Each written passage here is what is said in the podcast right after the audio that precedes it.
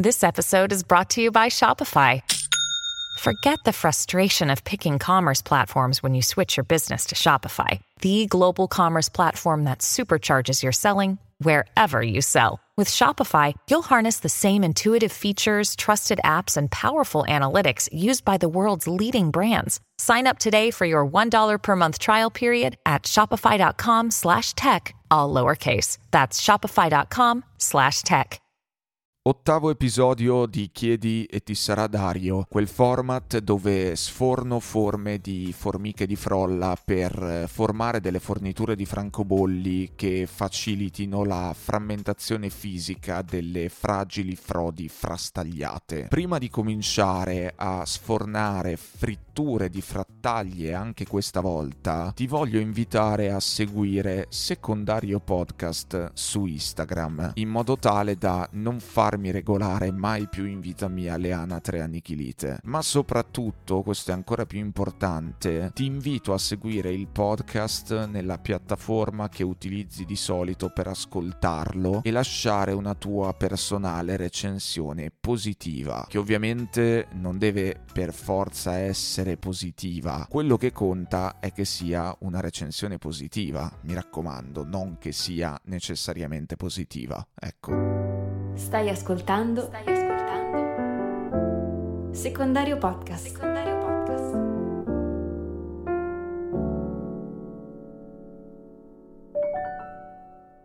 Irene scrive: Le parole delle persone che ti amano fanno sempre bene. No, io penso che le parole delle persone che ti amano o che semplicemente ti vogliono bene, proprio in virtù del valore che hanno queste persone per te, siano le parole più pericolose. Perché se da un lato le parole di qualcuno che ti ama e che ti vuole bene possono sortire un effetto positivo su di te che non è paragonabile a quello che potrebbero sortire le stesse parole dette da qualcun altro, dall'altro dall'altro lato il fatto che ci sia un legame stretto significa che c'è un forte coinvolgimento emotivo e un forte coinvolgimento emotivo è spesso sinonimo di scarsa lucidità, nel senso una persona che ti ama e ti vuole bene, quindi che ha un rapporto intimo con te diverso da quello che hai con la maggior parte delle altre persone, potrebbe essere la persona meno indicata a dirti quello che ti serve davvero per stare bene, perché quello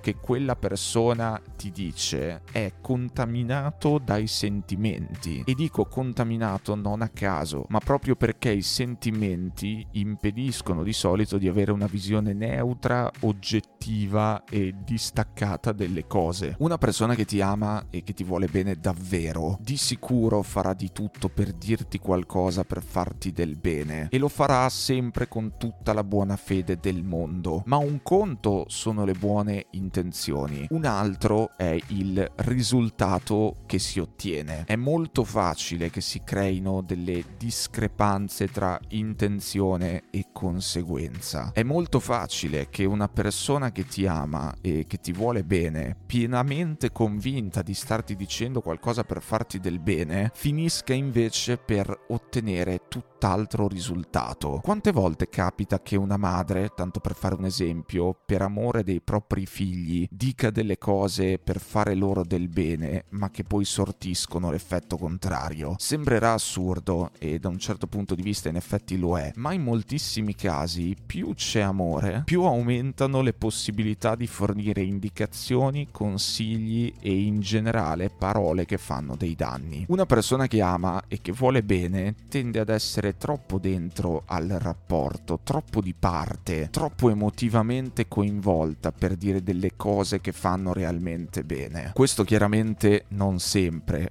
come non fanno sempre bene, non fanno neanche sempre male, ma di base, quando c'è un coinvolgimento emotivo elevato, si tende a perdere quella capacità di ascolto e di osservazione obiettiva che permette di fare realmente il bene dell'altro. Dopotutto è anche per questo motivo che si va da uno psicologo o da una psicologa, perché è una persona totalmente esterna al tuo mondo, totalmente libera da condizionamenti emotivi, preconcetti, pregiudizi su di te quindi è una persona che si trova nella posizione di guardarti e ascoltarti veramente da fuori per poi eventualmente dirti qualcosa che ti faccia davvero del bene. Lo psicologo o la psicologa ha un vantaggio che un amico caro, un'amica cara, una madre, un padre, un parente non hanno e questo vantaggio non è soltanto quello di avere delle competenze specifiche per aiutarti a stare bene, perché pure un tuo amico o un tuo parente psicologo potrebbe averle quelle, bensì che non ti ama, e questo è il vantaggio, o almeno non dovrebbe amarti, non deve. Una persona che ti ama e che ti vuole bene, proprio in virtù del fatto che ti ama e che ti vuole bene, farà di tutto per farti stare bene e molto spesso fare di tutto per far stare bene qualcuno è paradossalmente, anche se è controintuitivo, il modo migliore per peggiorare la situazione. La madre che vede il figlio stare male, tornando all'esempio di prima, potrebbe preoccuparsi così tanto e in maniera così profonda e viscerale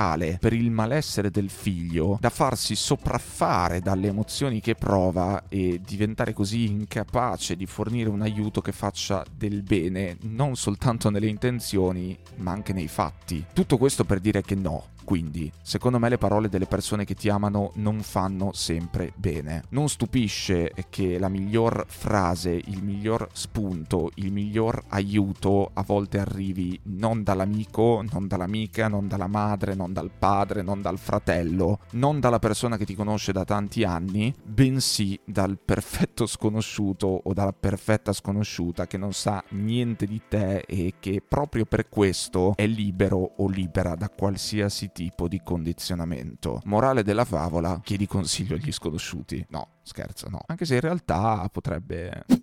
LPL8809 scrive Come fare per non passare ore al telefono scrollando i social? Allora, premessa, io non sono mai stato uno scrollatore compulsivo di social. Non mi è mai capitato di trascorrere ore intere con gli occhi conficcati dentro allo smartphone, fortunatamente, e tuttora non mi capita. Ci sono comunque dei momenti in cui mi ci perdo più del dovuto e avverto una sensazione di malsano, di cosa che faccio anche se non mi andrebbe di farla, di abbruttimento generale. Se penso a qualcosa che mi fa provare un senso di imbruttimento generale, beh, quel qualcosa è senza dubbio impiegare il mio tempo a farmi scorrere sotto gli occhi robe che trovo sui social. Negli anni credo di essere molto migliorato nel mio rapporto con i social e credo che questo sia in parte dovuto ad alcune cose pratiche che ho fatto per per limitare il tempo che ci trascorro completamente a caso e renderlo più qualitativo. Innanzitutto non ho TikTok,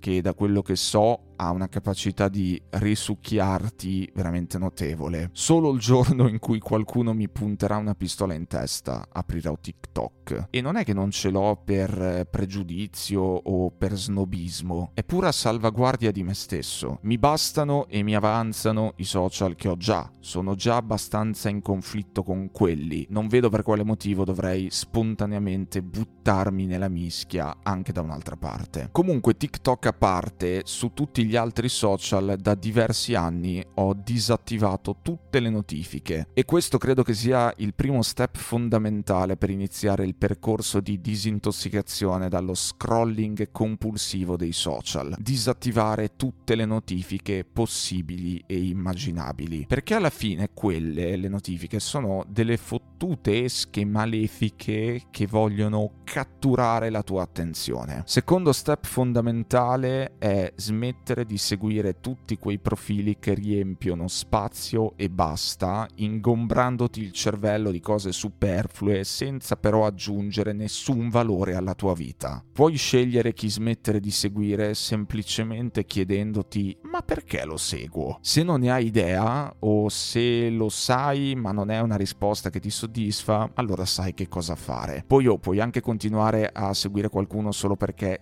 devi, tra virgolette, anche se non ti interessa granché. Per esempio perché hai paura che smettendo di seguire quella persona questa potrebbe pensare male del vostro rapporto. Ma in ogni caso puoi sempre disattivare tutto quello che pubblica senza necessariamente smettere di seguire. Che poi come siamo arrivati al punto che seguirsi o non seguirsi sui social eh, assume un significato nella vita reale? A me inquieta parecchio questa cosa quando ci penso. Cioè potrebbero essercene mille di motivi per cui smetto di seguirti online che non c'entrano niente con il nostro rapporto nella vita reale. Cioè capito che tipologie di problemi siamo arrivati al punto di doverci porre? Boh, roba, roba da matti. Terzo step fondamentale event. Togliere le app dei social dalla pagina principale del telefono e nasconderle da qualche parte, tipo nella terza pagina di una cartella, in un punto scomodo da raggiungere e che non sia immediato. E lo so, lo so che il cervello impara molto velocemente quale percorso fare, che nascondersi da soli le cose non basta a fregarlo. Però se prendi in mano il telefono e la prima cosa che vedi è l'app di Instagram, ti verrà comunque molto più automatico premere metterci sopra ed entrare nel buco nero. Se invece ce l'hai nascosta da qualche parte, devi fare qualche passaggio in più. Rimuovere qualsiasi notifica, rimuovere ogni profilo che segui ma non sai per quale motivo tu lo stia seguendo, rimuovere le scorciatoie che ti portano alle app, secondo me sono i primi tre passi fondamentali per aiutarsi nel ridurre le ore trascorse a scrollare i social. It's Care Here, non so se si legga così, scrive Ho lasciato andare una persona per il mio bene, però mi manca. Questa però non è una domanda, è un'affermazione. Vabbè, va bene lo stesso. Qua mi ricollego alla domanda di prima, quella sulle persone che ti amano e ti dicono cose che ti fanno bene. Mi pare che sia necessario fare chiarezza sul concetto di bene. Che cos'è una cosa che ti fa del bene? Una cosa che non ti fa provare nessun tipo di malessere? Una cosa che ti conferma quello che ti vorresti sentir dire? Una scelta che non comporta conseguenze? Devo starnutire. Oddio una cosa che ti conferma quello che ti vorresti sentire dire, una scelta che non comporta conseguenze spiacevoli? Secondo me no a tutte e tre queste domande. Tendiamo a pensare che una cosa fatta per il nostro bene non debba farci soffrire in alcun modo ed è proprio questo che abitualmente ci spinge a dare alle persone che amiamo dei consigli comodi che quindi non aiutano realmente e rimanere dove siamo, con chi siamo anche quando quando non ci va più. Una persona che ti ama non vuole dirti qualcosa che potrebbe farti soffrire, anche se è proprio di sentirti dire quella cosa scomoda che avresti bisogno. Spesso non è nemmeno capace perché ti ama e non può avere quella lucidità che dicevamo prima. Allo stesso modo, non siamo portati a fare una scelta che potrebbe farci soffrire, anche se è proprio quella scelta difficile la scelta che avremo bisogno di prendere chi è che serenamente sceglie di fare qualcosa che potrebbe provocargli un sacco di sofferenza? Il punto è che, come penso sempre, un conto sono le cose giuste e un altro conto sono le cose facili. Quasi mai queste due cose coincidono. Quasi mai la scelta giusta coincide con la scelta facile. La scelta giusta, il più delle volte, è quella che una volta presa ti getta nello sconforto più totale. È quella scelta che ti fa stare malissimo, quella che ti fa pentire, quella che ti fa toccare il fondo. Quando prendi una scelta giusta per te stesso o per te stessa, allora preparati perché soffrirai come una bestia. Questo potrebbe farti credere di aver sbagliato tutto, ma invece no, è proprio il contrario. Il dolore lancinante che provi dopo aver preso una decisione per il tuo bene non si sprigiona a causa della scelta presa in sé, ma della fatica che ti è costato prenderla. Lasciare andare una persona per il proprio bene bene è una scelta giusta, ma non di certo una scelta facile, specialmente se con questa persona si era costruito qualcosa di importante nel tempo. Ma la mancanza che si avverte dopo la separazione, il senso di vuoto, il senso di colpa, il senso di fallimento, non sono lì per segnalarti che hai sbagliato tutto e che dovresti tornare sui tuoi passi, bensì sono lì perché rompere con qualcuno è rompere anche con se stessi ed è un dolore insopportabile quello provocato dallo smarrimento, dal disorientamento tutta la perdita delle certezze. È un dolore da cui ti viene voglia di fuggire. Come? Con la mancanza. La mancanza di quello che avevi e che se anche non era la cosa giusta per te, anche se hai scelto di lasciarlo andare per il tuo bene, era comunque un punto fisso sul quale poter contare. Ma non è che se una cosa ti ha sorretto per molto tempo vuol dire che non debba mai crollare. Non è che se una cosa adesso ti manca vuol dire che non avresti mai dovuto lasciarla.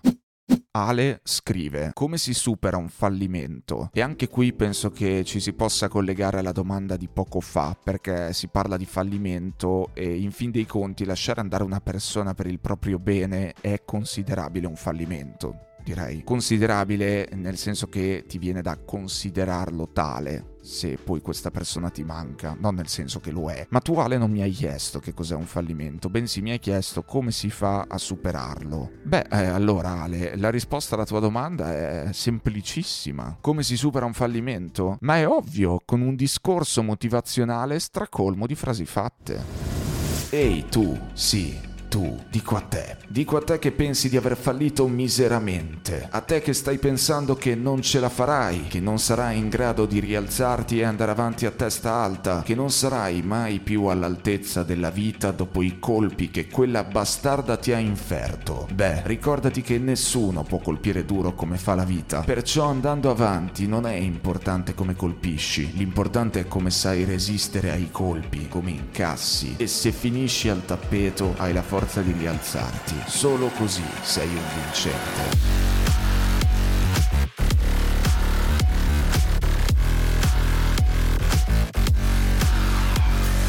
Ricordati che non hai fallito finché hai la forza di tirarti su e ricominciare da capo. Come si mangia in Italia, non si mangia da nessuna parte. Cadi sette volte e rialzati otto. E lo so, lo so che pensi di non averla quella maledetta forza di rialzarti anche questa volta, ma tu ce l'hai. E lo so che ti sembra impossibile uscirne, ma è impossibile finché non lo hai fatto. Sai perché cadiamo? Per imparare a rimetterci in piedi. La sconfitta non è il peggiore dei fallimenti. Il vero fallimento è non averci mai provato. Si stava meglio quando si stava peggio. Cadere non è un fallimento. Il fallimento è rimanere là dove si è caduti. I giovani d'oggi non hanno più rispetto per gli anziani.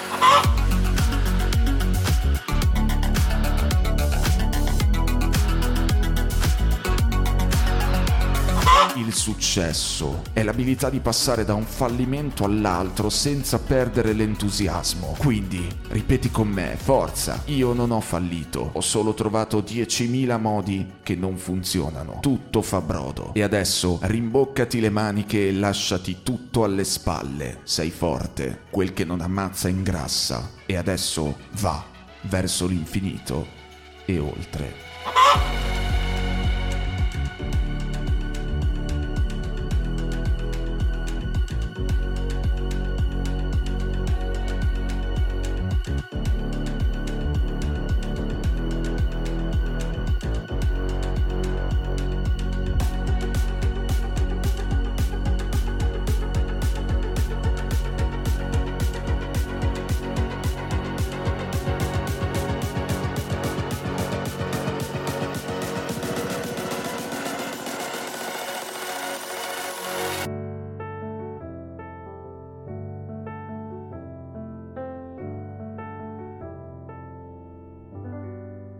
Ascoltato? Hai ascoltato? Secondario Podcast. Secondario Podcast.